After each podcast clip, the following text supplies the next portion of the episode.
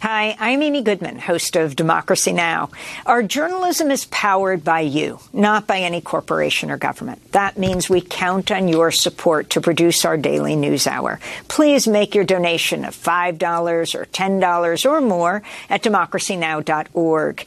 Every dollar makes a difference. Thank you so much.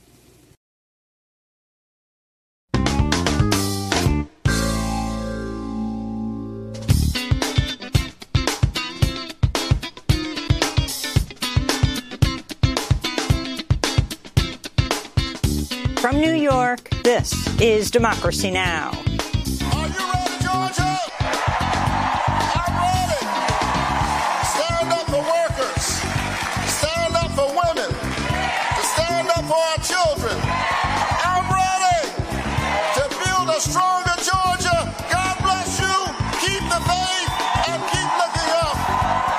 Incumbent Senator Raphael Warnock has defeated Republican Herschel Walker in Georgia's closely watched runoff election, giving the Democrats control of 51 seats in the next Congress. We'll go to Georgia for the latest. Then, death by policy, crisis in the Arizona desert. The Blue Armadillos say the number of people who reach out asking for help to find their missing loved ones is often just overwhelming. A new investigation by Futuro Media shows how U.S. border policies have created a deadly funnel forcing migrants seeking refuge into some of the deadliest terrain in the country, including the Sonoran Desert in southern Arizona. And then USA versus Garcia Luna. Mexico's former Secretary of Public Security will soon become the highest ranking Mexican official ever to face trial in the United States. All that and more coming up.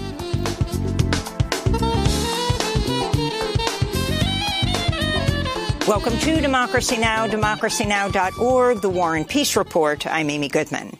Georgia Senator Raphael Warnock has won re-election, defeating Republican Herschel Walker in Georgia's closely watched runoff. It, it is my honor to utter the four most powerful words ever spoken in a democracy. The people have spoken. With over 95% of the votes counted, Warnock received 51.4% of the vote to Trump-backed Walker's 48.6%. During his victory speech, Senator Warnock also warned voter suppression remains a major threat. Raphael Warnock becomes Georgia's first black full-term senator and increases Democrats' Senate majority to 51. After headlines, we'll go to Atlanta to speak with LaTosha Brown, co-founder of the Black Voters Matter Fund. The Trump Organization was found guilty on all 17 counts, including criminal tax fraud, conspiracy, and falsifying business records. The damning verdict comes after a three-year investigation by the Manhattan District Attorney's Office. The conviction centered on Trump Org providing lavish perks to its executives, including luxury apartments, cars, and cash bonuses without paying taxes on any of these over a 15-year period. Former Trump Organization CFO Allen Weisselberg pleaded guilty in August to financial crimes. Prosecutors say Trump signed off on the tax fraud, though the former president was not charged in the case. Trump and his children are still facing a separate civil fraud suit by New York Attorney General Letitia James. The House committee investigating the January 6 insurrection says it'll make criminal referrals to the Justice Department. It's not known whether Trump will be one of them. The committee is expected to release its final report by Christmas. In related news, lawmakers gathered in the Capitol Rotunda Tuesday to award congressional gold medals to the Capitol Police and the D.C. Metropolitan Police for their actions on January 6. This is Chief of the D.C. Metropolitan Police, Robert Contee. Many of us still carry the physical, mental, and emotional scars after that mob of thousands launched a violent assault in an attempt to halt the counting of electoral ballots.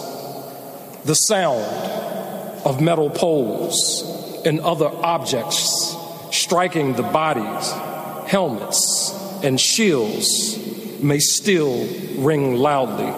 During the ceremony, the family of deceased officer Brian Sicknick refused to shake hands with House Minority Leader Kevin McCarthy or Senate Republican Leader Mitch McConnell.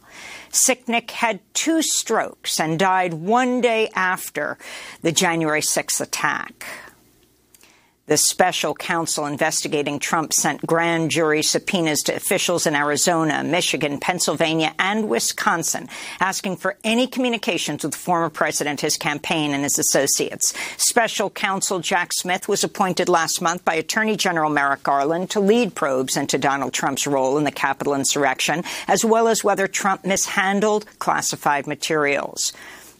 The Supreme Court is hearing arguments today in Moore versus Harper, a pivotal election case which legal experts warn could upend the electoral process in the United States and threaten democracy. The case centers on the independent state legislature theory and seeks to hand state legislatures near total authority in voting issues, overriding courts, governors, and state constitutions. The case was brought by North Carolina Republican lawmakers after state courts struck down their illegally gerrymandered congressional maps. A federal judge sentenced Michael Avenatti to 14 years in prison, ordered him to pay $11 million in restitution for stealing millions of dollars from his clients and obstructing the IRS's efforts to collect taxes on his business.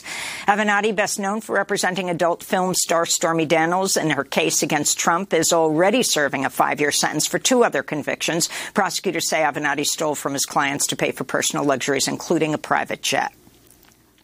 In international news, German law enforcement arrested 25 people earlier today suspected of plotting to overthrow the German government. The suspects are said to belong to a far-right domestic terror group called Reich Citizens that believes Germany is controlled by a deep state. Plans included attacking the Reichstag, Germany's parliament building. China announced major changes to its COVID-19 policy, easing some of its most stringent rules, including allowing mild or asymptomatic cases to isolate at home instead of a centralized quarantine site. It also rolls back testing requirements and the use of a contact tracing QR system that people had to scan in order to enter most public places. The changes come after rare public protests against the government's zero COVID rules. In Argentina, Vice President Cristina Fernandez de Kirchner has been convicted on corruption charges, sentenced to six years in prison.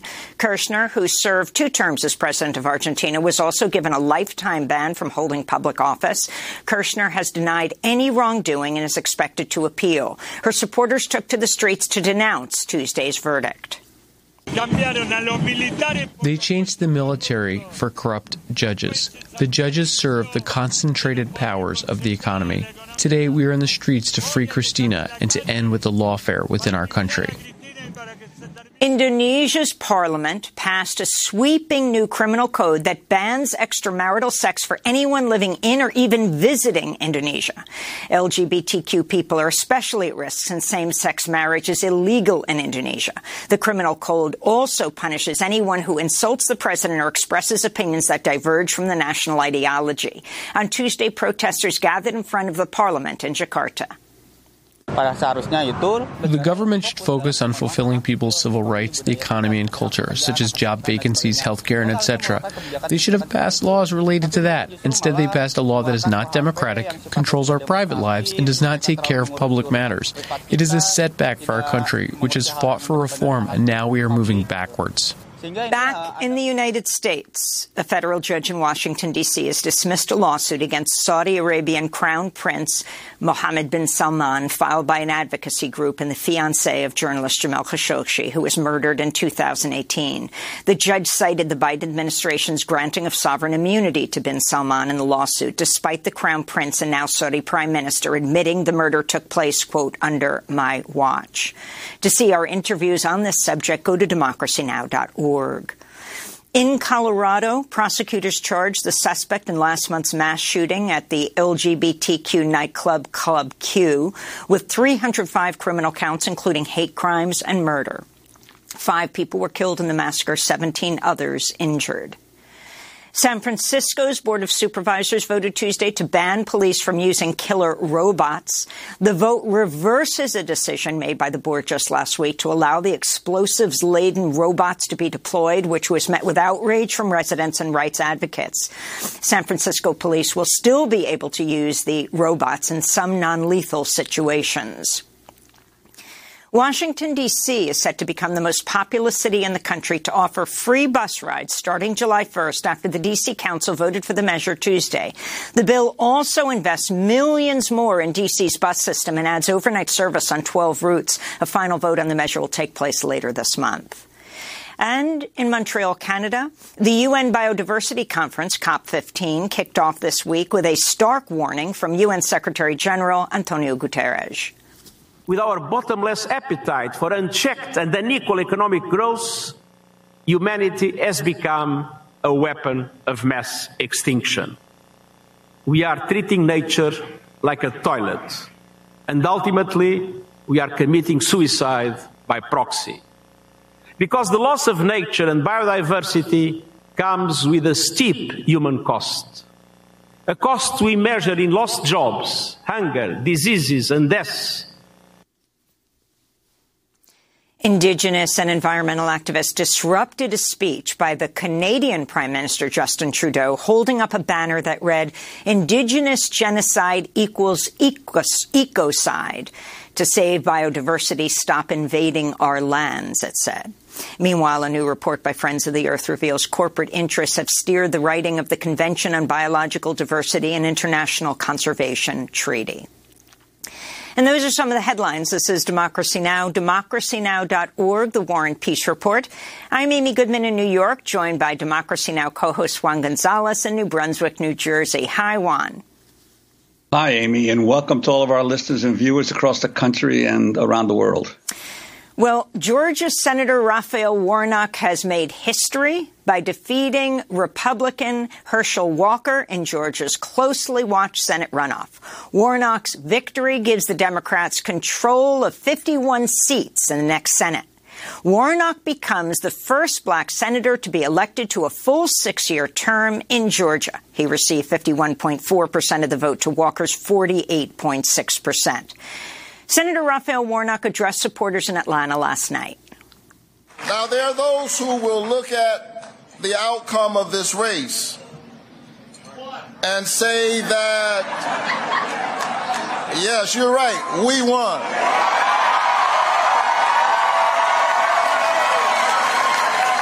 But there are those who would look at the outcome of this race and say that there's no voter suppression in Georgia.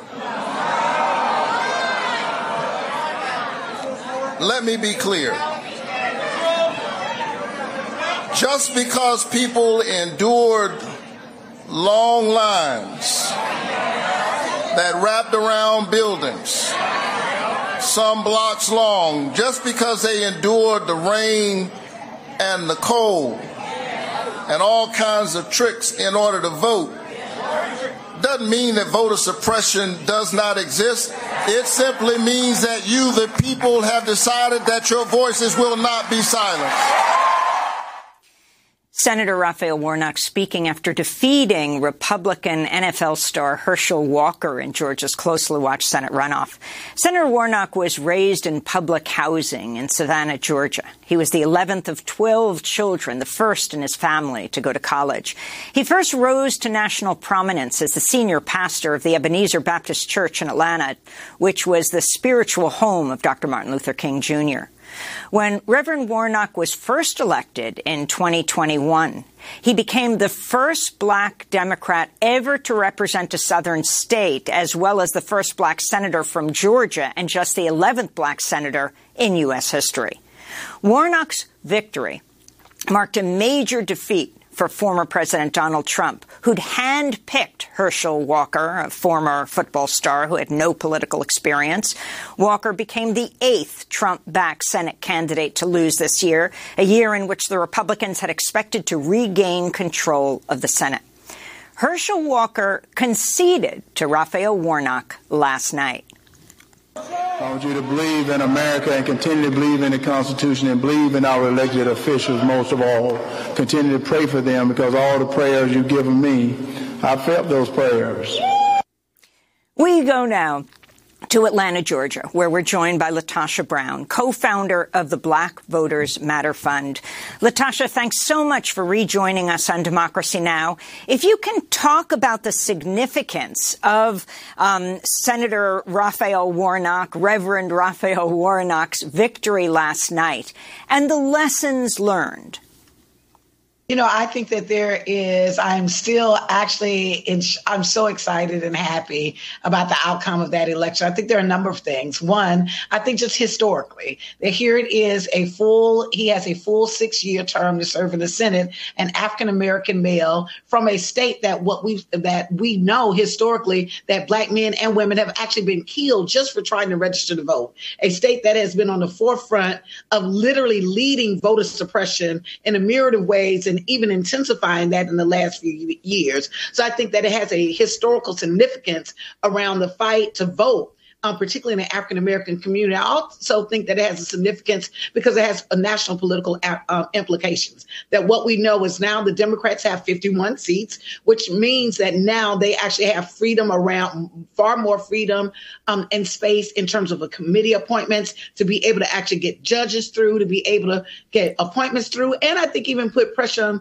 on folks like Sinema and Manchin who have actually stood in the way of certain legislation, particularly like voting rights legislation, to get through. And so I think that that has a that will have a significant impact, you know, on the national policy that goes forward that the Democrats actually pushing. The third thing that it does is I think that it reaffirms a particular model what we've been saying all the while. You know, that at what we saw is we saw voter suppression. I want people to understand that yes, while we saw record turnout, we also saw long lines. And while there was an indicator that people were voting, it was, the fact of the matter is people were staying in line for two and three hours. That should not be the case, but that is a result of the voter suppression. That when we look at what has happened from the 2021 election, where Warnock was, Senator Warnock was first uh, elected for that special election, what we know is that literally you know, there were eight, we had eight and a half, almost nine weeks of early voting that got truncated into four weeks. So you only had four weeks of early voting, which actually intensified what groups on the ground had to do to make sure people had the information. And then to add insult to injury in the state of Georgia, where you've got the constitutional officer who is supposed to be the it's supposed to manage the electoral process. The Secretary of State, his responsibility is to actually give information to voters, to be able to engage in the process and literally encourage voters, uh, citizens to participate in the political process. He actually sued not wanting to act, try to literally not want um, to have a Saturday voting opportunity for the voters in the state. So instead of literally taking the job of really expanding the opportunity and making sure that voters would actually participate, instead, he wanted us to observe a Confederate holiday so that voters would not come out. And it was because I mean, would not have the opportunity to vote. And it was because of the Warnock campaign and several other plaintiffs that filed a lawsuit that literally the judge ruled in their favor that opened up Saturday voting. And that weekend wound up being one of the largest voting turnout weekends in the history, in the runoff election in the history of Georgia because it was a genuine need. So those are just some of the things that I think that happened historically in this campaign that what you also see and I think this is the most critical piece part of what people should really recognize is that Warnock was able to get the L, um, the LGBTQ community. He was able to get progressive whites. Um, he was able to get independents. He was able to get um, AAPI, the Latinos, uh, um, African Americans. He was uh, the indigenous people. He had a broad based coalition and, in many ways, a nuanced message to each of those constituencies. That is the future of Georgia. That is what the America that we desire, we deserve. That's the America. That's what America looks like.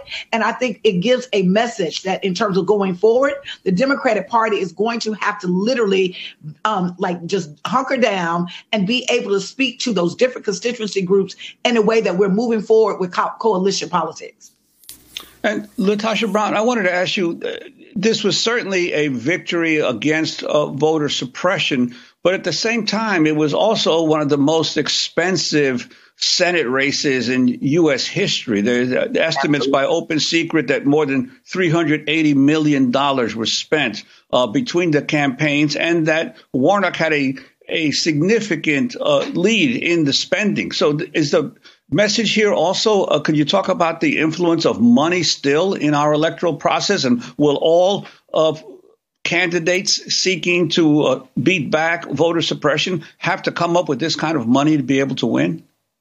You know, that is just not sustainable. The bottom line is in this particular case, yes. You know, what we know is Warnock did have a large war chest, right? And while that was, I think that that has, has had a, went to play and made a difference. You know, early on in the campaign, early on in the midterms, groups like mine and others, grassroots organizations that also did a tremendous part of the heavy lift in this election were saying that the resources were not on the ground, that while we need to actually have an air war, there need to be a, a, a ground war. And I do think that that's something that as we reflect and going forward, and as the Democrats reflect going forward, I think that's a real consideration that ultimately it's going to it's it's going to bump up against um, a bump up against some issues around making sure that, that different communities are engaged. The second thing is, to your point, it is just unrealistic and unsustainable. It is obnoxious the amount of resources that are being spent on these political campaigns. That's why I think we need um, a camp, uh, ele- we need campaign reform, right? So that we can literally that it should not be who wins, who has the most money. It's who who literally is engaging the most people, who has um, the heart and the mind to actually shape policy and are going to um, really, uh, really be able to speak to the people. In this particular case, yes, he was able to have money, and I certainly think that the money helped. Um, I certainly think that it actually helped to push him over the edge. But I would also say that really it was the people that ultimately, in this particular case, he had the best of, of, of multiple worlds. He had the traditional kind of, of uh, financial backing that you would have as a, and, and more so than most Democratic candidates would have, right? And then what he also had is he actually had this infrastructure that was literally outside of his campaign that wanted to see him win badly and that we used and leveraged our resources, our time and our energy to make sure that we actually pushed to get voters out so that voters could have make a choice. And we thought that the choice would be clear, that once they got to the polls, people knew exactly what to do and they knew the kind of leadership. But this is a larger question around as we go forward, the need for campaign finance reform. And I wanted to ask you, uh, Herschel Walker, his opponent, was handpicked by Donald Trump and was really the candidate of the MAGA Republican, uh, the MAGA wing of the Republican Party. Your sense of what this says about uh, Trump's uh, power within the Republican Party, and also what it may may signal for his uh, his uh, presidential run in 2024. You know, I think it's a really good question. I actually think it's a much more complicated question. You know, I would love to say, oh, we've beat Trump and that's it. I, I can't say that. At the end of the day, yes, we beat Trump. Yes, I think that he comes out again. We're going to do everything to beat him again. But the truth of the matter is the fact that Herschel Walker, a candidate, right, who was a one of the weakest candidates I've ever known in my history, in, in the history of doing these elections, who was handpicked plopped out of picked out of Texas, placed in Georgia. He even had the audacity to file his taxes in the midst of this campaign that actually where he said that for the last 17 years, he's been living in Texas. He's a resident of Texas, someone who literally was so disconnected from his own community and so disconnected from the plight of what African Americans are actually experiencing right now that he minimized racism. He actually referred to himself as a, a negative racial um, slur that had been used against African Americans for years years in the deep south where he called himself, he actually embraced this notion of being called a coon. That here's someone that with all of those, all of that baggage, someone who literally his own family came out against him, said that he had not raised his children, that he had a domestic violence abuse, that w- w- the abortion, we can go on and on and on. The fact that there was only a hundred thousand vote difference between these two candidates who were starkly different also speaks to something too. I think it speaks to that we cannot take for granted that this is just a traditional elections, that we're going to have traditional elections where, oh, it's a, a Democratic candidate and Republican candidate and which candidate that will get that we're far beyond that. We have to also recognize that we are still fighting the big lie, that we have to also recognize that we're still fighting voter suppression, that we're still fighting fascism, that at the end of the day, that when you can just take a candidate out of nowhere that is the weakest candidate that we've seen and be able to garner over 1.7 seven million voters, right? That in itself should also be a red flag for us, and we should not take lightly or take for granted that that Trump will not be a factor in the upcoming in the presidential election. LaTosha Brown, it's interesting that Herschel Walker, despite all the scandals around him, actually conceded defeat immediately last night, something that um, his main supporter, Donald Trump, would not do, and uh, embrace the Constitution. Uh, Trump in the last few days saying the Constitution of the United States should be thrown out. But I wanted to ask you about this issue of voter suppression and whether the Republicans' attempts to stop voting, and clearly many people were disenfranchised. It's just a testament to the advocacy on the ground to get people out to vote. It made it all the more um, amazing uh, whether Republicans are now reconsidering two things. One is this kind of voter suppression because it actually galvanizes people. And two, Democrats had it hands down when it came to this record early voting, something Republicans tend not to do. They vote on election day. Aren't they reconsidering all of this? And how will your tactics change as well?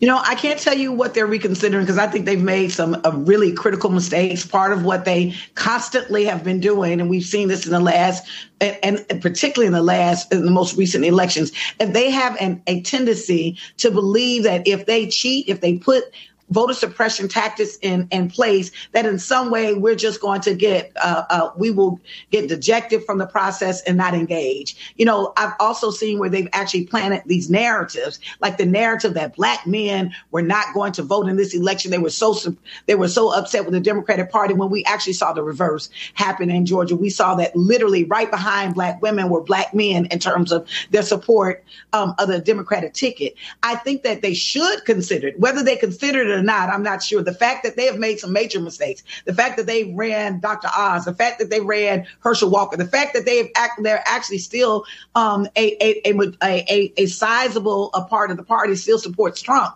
says that there's some disconnect from the reality. I think that in some ways they're blinded by raw power and have decided by any means necessary, if they have to cheat, steal, whatever they need to do to undermine the process, they're willing to do that. They should reconsider because what we've seen over and over again is that there is also a backlash that they constantly underestimate the power of voters, of new voters, that there, there's been a shift. They, they are unwilling to accept that the political landscape that they have been used to has forever changed. And when you look in Georgia, the last census in the last 10 years, 100% of the population growth in Georgia have been communities of color. That when you look at the the average age in the state, the state is becoming not only more diverse, but younger. And we're seeing that demographic shift all across the country, which is going to demand, that's going to demand a different kind of political reality and a different kind of politics, a body politic. And I think we're seeing, we're starting to see some of, some of the fruits of that labor. And we're seeing some of the, um, and, and, and I don't see the Republicans actually responding in any way that makes me think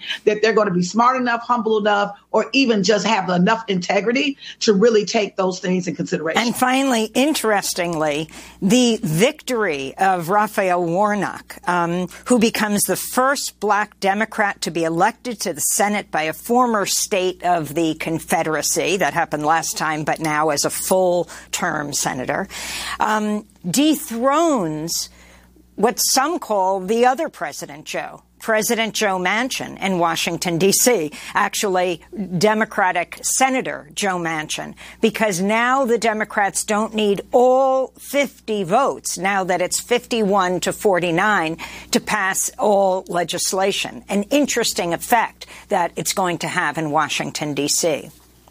Absolutely. I think it's a game changer for a number of reasons. For the reason that you just stated, I think one of the most disappointing things that, as a voting rights activist and advocate, um, for me in this last in this last um, election cycle, has been the failure of the Democrats to pass voting rights legislation. That we need voting rights legislation. You know what we saw in Georgia when we saw that it was like, well, there were high turnouts. The truth of the matter is, we still had to put an enormous amount of resources and time time and people power to actually try to offset as much as possible of the voter suppression. But the truth of the matter is, while I'm happy that we won, I still maintain we cannot continue, we can't out organize voter suppression, that it is unsustainable to continue to see the goalposts be moved and then we're, resp- we're responsible for responding to that. So we're going to have to have federal legislation. I think Warnock has been a champion for voting rights. He has been consistently. And so we need him in the Senate to be able to push back on that. And I think having that extra vote gives some more leverage room for, to, for the Democrats to really take that up seriously. I think the second thing is also around the committee assignments because of this 51 vote. Now the Democrats have more space to really make committee assignments, which means that they can actually prioritize some of the things that we want to see as progressive. We want to see in the state of Georgia the minimum wage is $5.15 an hour. No one can live off that. We need to see a fair wage for people that when they're going to work that they're able to pay for and take care of their families. That we want to see the expansion, you know, of healthcare and healthcare access. And so I think that having that one person, that that extra vote, that extra leverage will also give the opportunity for the Democrats to actually have more leverage of prioritizing the things that we want in terms of committee assignments to be able also to be able to get um, get judges through to elect and to really be able to have more room and space within their within their caucus around uh, what policies that they will prioritize. And just to be clear, what LaTosha Brown is talking about isn't because it was 50-50. Each committee was evenly divided. Now Democrats will have the majority of every committee in the U.S. Senate. LaTosha Brown, I want to thank you so much for being with us, co-founder of the Black Voters Matter Fund. When we come back, death by policy crisis in the Arizona desert.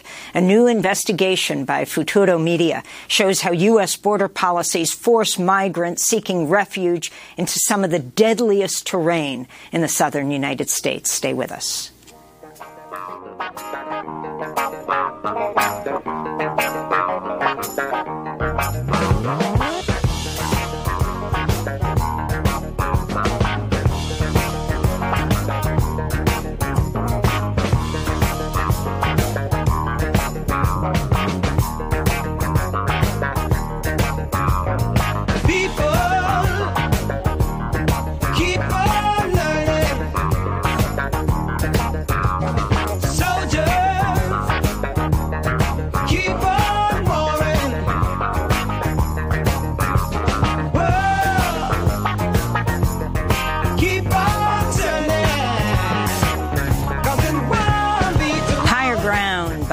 Stevie Wonder, a Raphael Warnock supporter. This is Democracy Now!, democracynow.org, the War and Peace Report.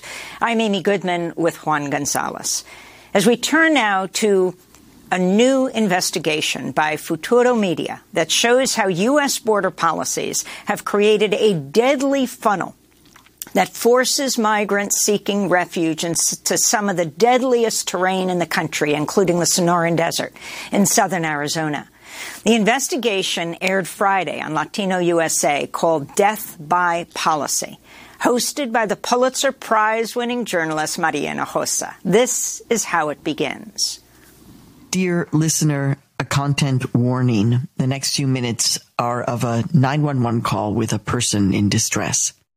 At about 11:30 on a Monday morning in July of 2021, a woman in southern Arizona calls 911 from her cell phone. Este, estoy hablando de emergencia. ¿Qué clase de emergencia? ¿Estás perdida? She's in the Sonora desert. She's all by herself. And she's lost. ¿Vienes sola o con otras personas? No, yo sola. The woman is put on hold. That's because she's a migrant crossing the border from Mexico to the United States. Then the dispatcher follows protocol and transfers her call from the local sheriff's office in Pima County, Arizona to the U.S. Border Patrol. Okay. So I have a Mexican phone number.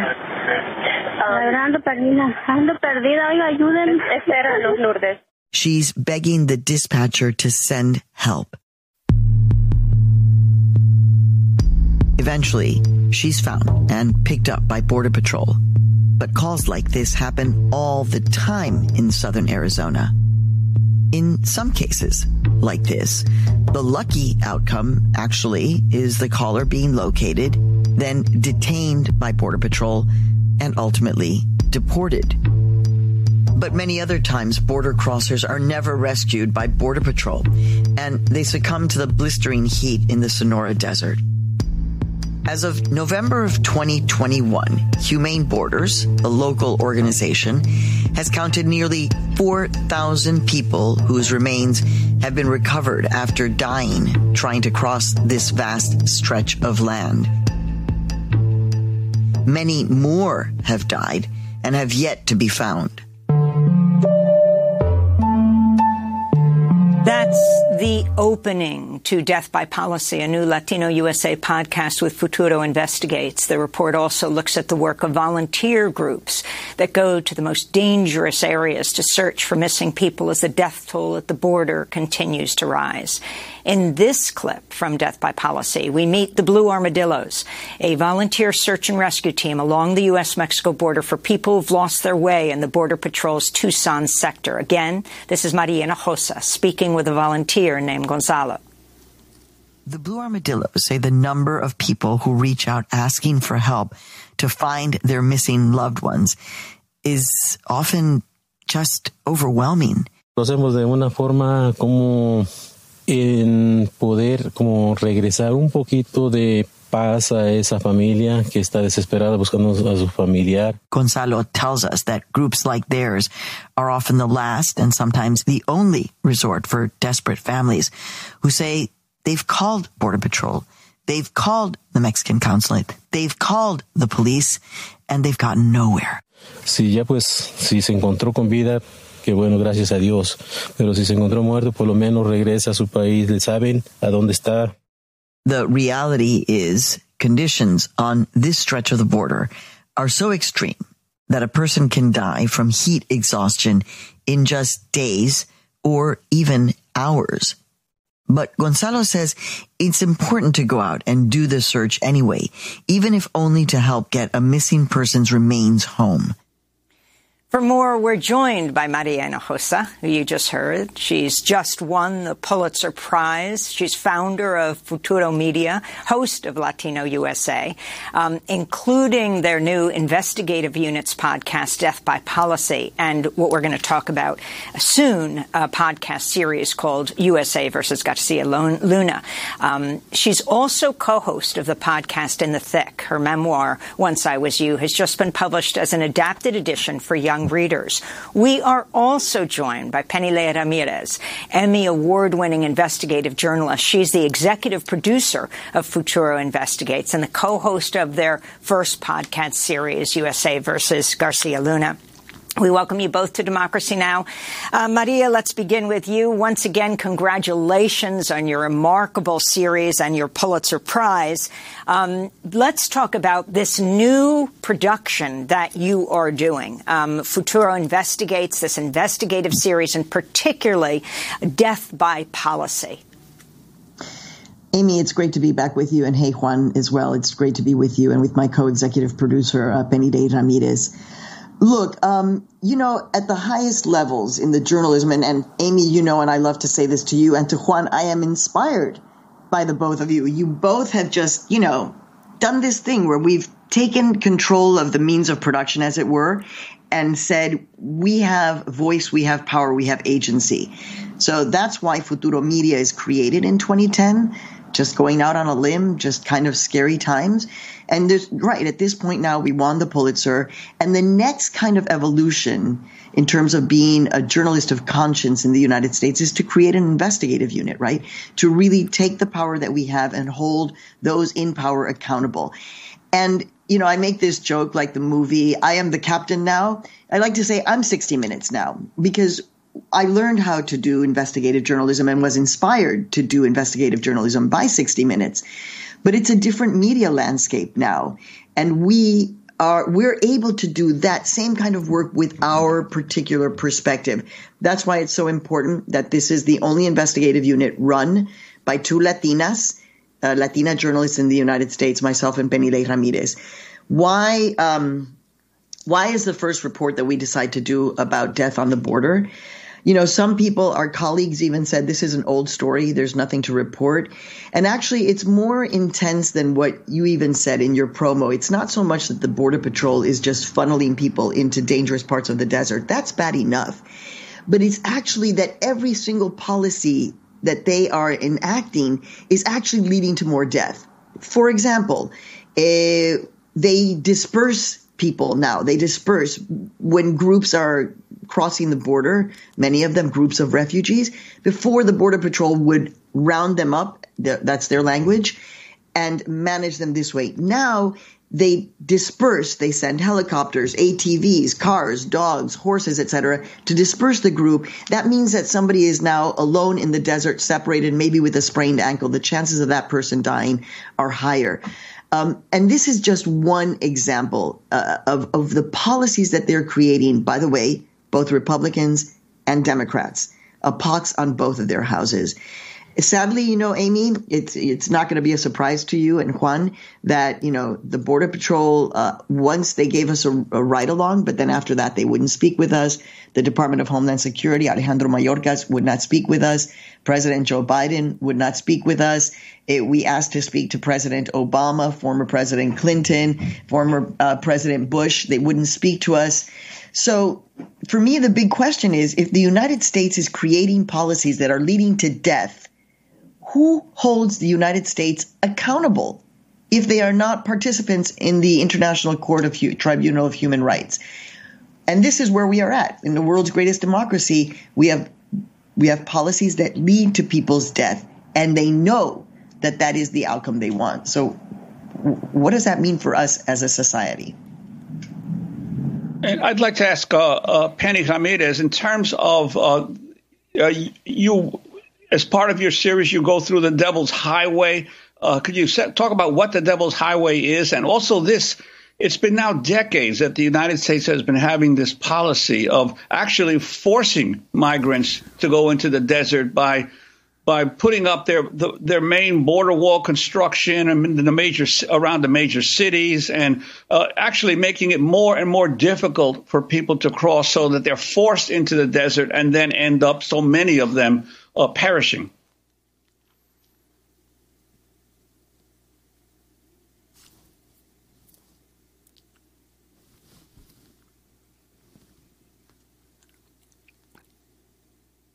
Penny, I think you have to unmute yourself. Uh, Maria, why don't we put that question to you while we fix Penny's audio? The the Devil's Highway is one of the most dangerous stretches of um, of, of, transportation in the United States. Um, here's let me let me put this so that people understand because you know what you're going to hear on the mainstream media is oh, there's a crisis at the border. There is there is a crisis of humanity at the border. There are not tens of thousands of people trying to break down and break into the United States. That is not the crisis. The crisis is the over militarization of the border writ large. Part of that is the border wall. Juan, I don't know the last time, or Amy, the last time you were down at the border wall, but you know, it used to be that it's 15 feet high. It's these massive slabs of steel that have four inches in between, so you cannot put your head through. They just went down and increased the border wall to 30 feet high.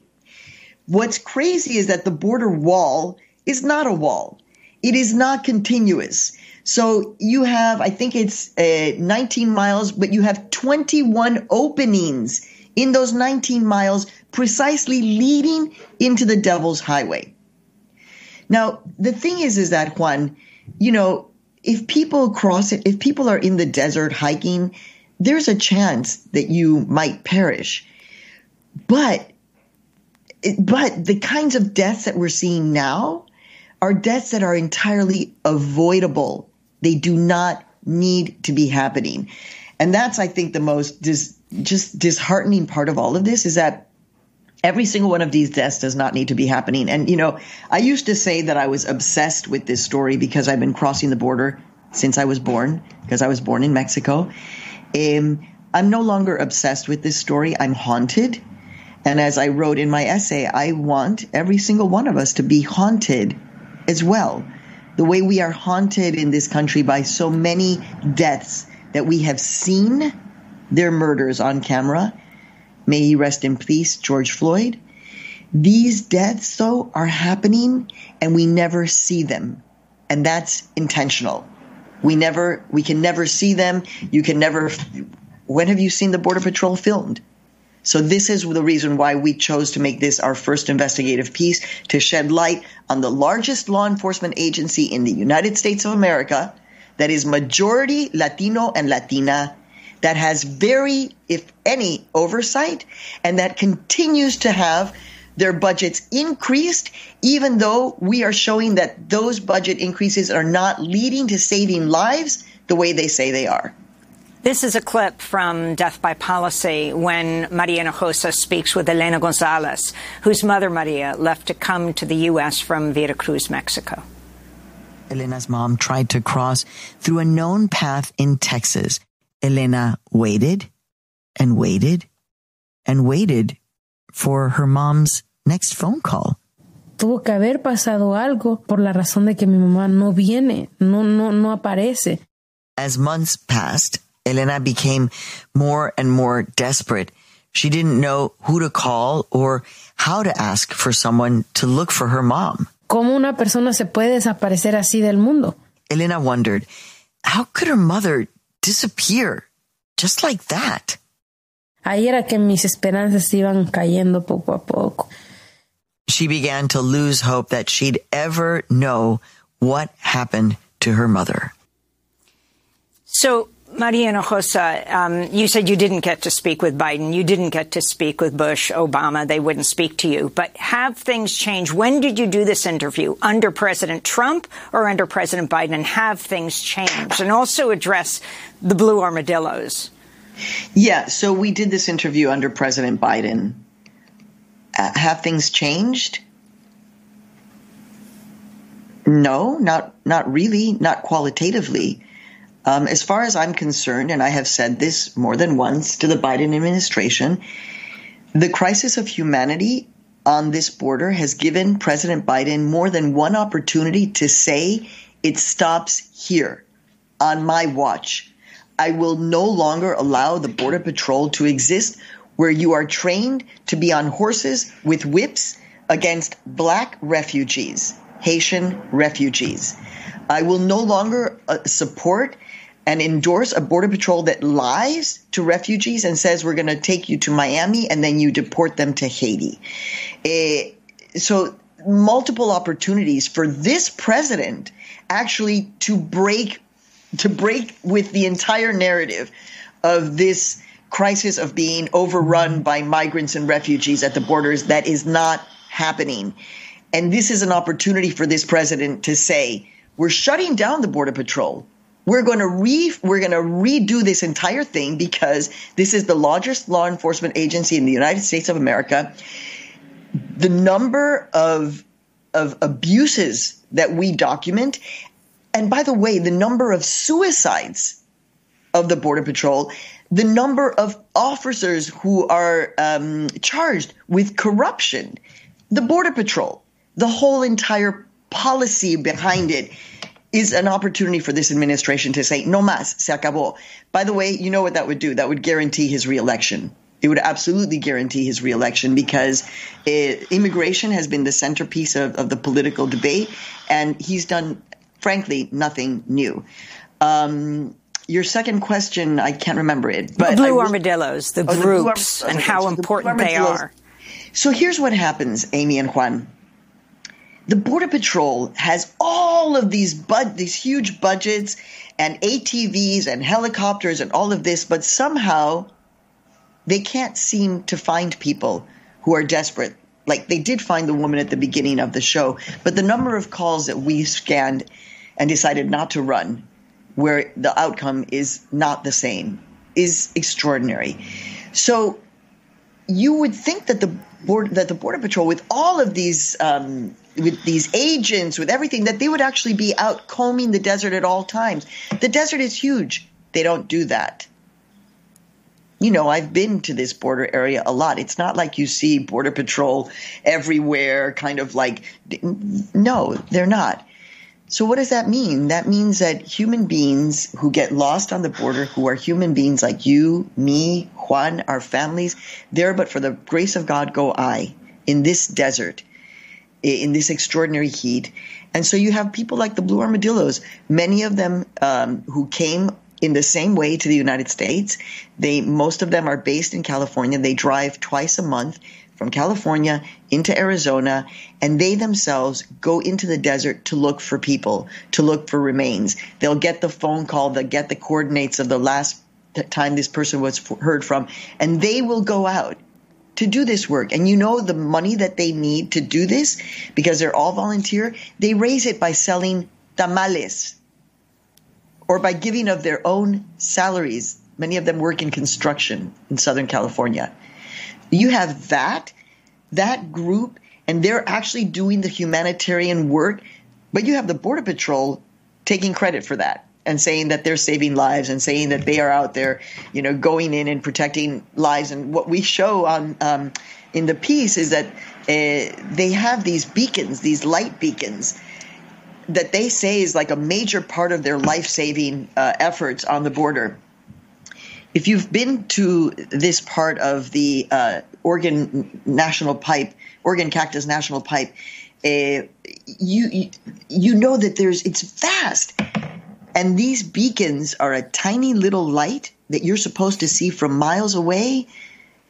And then you get there and you push a red button, and that's it. There's no water, there's no nothing there.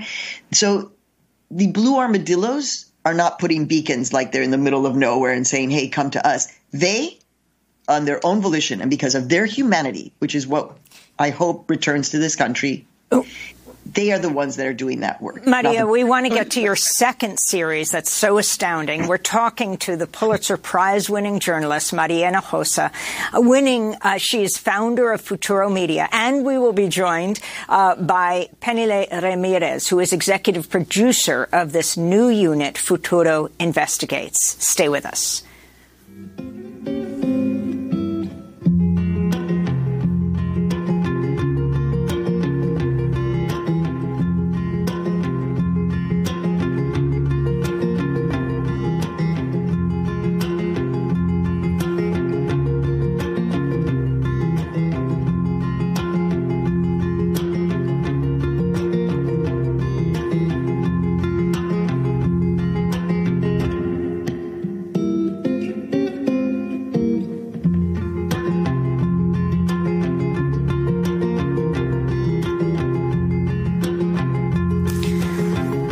Jardín by Hermanos Gutierrez. This is Democracy Now!, democracynow.org. I'm Amy Goodman with Juan Gonzalez as we speak with Maria Hinojosa, Pulitzer Prize winning journalist, founder of Futuro Media, host of Latino USA, co-host of the new investigative unit's five-part podcast series, USA versus Garcia Luna, which is years in the making and begins this Friday. Also with us, Peniley Ramirez, Emmy award-winning investigative journalist, executive producer of Futuro Investigates, who co-hosts the new series that looks at Mexico's former Secretary of Public Security, Garcia Luna, who will soon become the highest-ranking Mexican official ever to face trial in the United States. This is a clip from the first episode.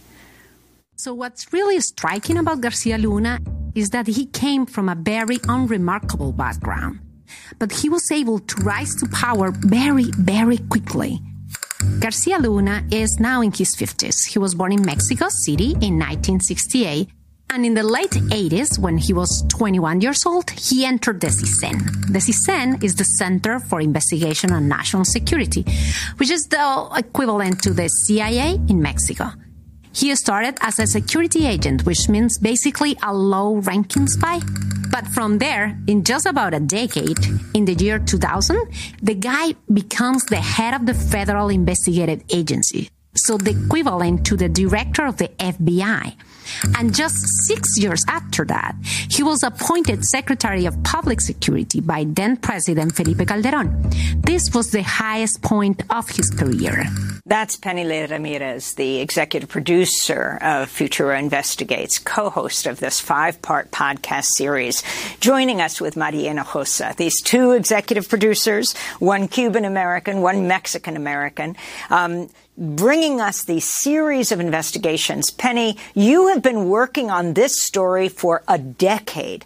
Talk about the significance of this trial that's about to take place in the United States. Well, we decided to do this series uh, because Garcia Luna was a close ally to the U.S. for a long period of time. As we just heard, he was part of the Mexican government. He was a high ranking official in the Mexican government. But at the same time, Mexico was receiving a lot of money, more than $3 billion from the U.S. in aid to help the country to prevent the drugs from coming to the U.S. And during all that time, according to the current accusation here in New York, he was helping Joaquin El Chapo Guzman and the Sinaloa cartel to smuggle drugs, especially cocaine, into the U.S., mostly to Chicago and New York. So this person was at the same time, according to the accusation, working for the Mexican government, working for the Sinaloa cartel, and cooperating with uh, U.S. agencies, especially the DEA. I wanted to ask uh, Maria because we have uh, only a few minutes uh, left. Uh, I wanted to ask you about uh, a, a, cur- current issue uh, b- beside this case is that we're now looking, we're now hearing that there's a possibility in the lame duck session of Congress for a bipartisan immigration reform bill. Now, we, of course, we've heard this story numerous times in the past over the last 20 years or so, but Senators Kyrsten Sinema and Thom Tillis have a draft framework of the, of this bill that would include a path to citizenship for the uh, 2 million people known as the Dreamers, but also funds, according to the Washington Post, a big investment in removal operation of migrants uh, and also border security. I'm wondering what you're hearing about it and your reaction. Well, my first reaction is, of course, that always it's going to be tied to this question of border security. And as I've just said, the problem at the border is the over militarization of the border. So they do not need more money because we just showed you what's happening with all of the money. The Border Patrol does not need more money, and the border is secure. What's not secure are people's lives down there. So, next thing, Juan, is that we say in Mexican Spanish, hasta no ver, no creer. Until I see it, I won't believe it. And you know, I think so much about the psyche, the mental health, the emotional health of our so called dreamers who are no longer young. They are here waiting to buy homes and cars and send their own kids to college in this country. And they're stuck in this situation. And they, we have all been with the expectation that something is going to happen, that something is going to happen, that it's going to, and every time there's this expectation and then the ball, the, the, the bubble is burst. Immigrants and refugees in this country have been thrown under the bus by Republicans and Democrats time and time again. Why do we do the work that we do at Futuro and Futuro Investigate? It is to centralize, center the humanity of these people. Entonces, I hope that the reform comes through. It should it should not be piecemeal. That's my problem. It should have never been piecemeal. There should be there should be entire immigration reform. People, families should all be given, be given the path to citizenship, and they should find a humane way to manage what this country says is an essential part of who they are immigrants and immigrant flows. So, hopefully, Juan, hopefully, but, you know, while I'm feeling a, a, bit more optimistic about our democracy this morning, in fact, quite more optimistic, uh, the history has shown that, that immigrants and refugees will again be toyed with. They will be used as political fodder. They will be, we, we become the threat. Um, of this country, and many of us are just tired of it, which is why we want to change the narrative entirely. But definitely, after all of that, be sure you go and listen to USA versus Garcia Luna because it is mind blowing. As we say, it's true crime meets telenovela. it's so crazy. We had to bring out a bottle of tequila because there was just no way to understand this story unless we were able to have a little tequila along well, with it. Maria Hinojosa, we want to thank you for being with us as well as Peniley Ramirez. Uh, your series are amazing. Uh, we will link to the new investigative podcast, Death by Policy in USA versus Garcia Luna. And congratulations on your memoir for young people, Once I Was You, Maria. That does it for our show. Juan, I can't wait for Friday. Juan Gonzalez is speaking at CUNY, City University of New York School of Labor and Urban Studies at 3 p.m. You can check our website for the address. And also on Monday at 6.30 p.m. at the CUNY Graduate Center. We want to thank you, Juan, for these remarkable speeches. Also, a new Spanish edition of Juan's classic book, Harvest of Empire, History of Latinos in America, has just come out. Check it out. That does it for our show. Special thanks to Renee Feltz, Mike Burke, Dina Guzder, I'm Amy Goodman with Juan Gonzalez for another edition of Democracy Now!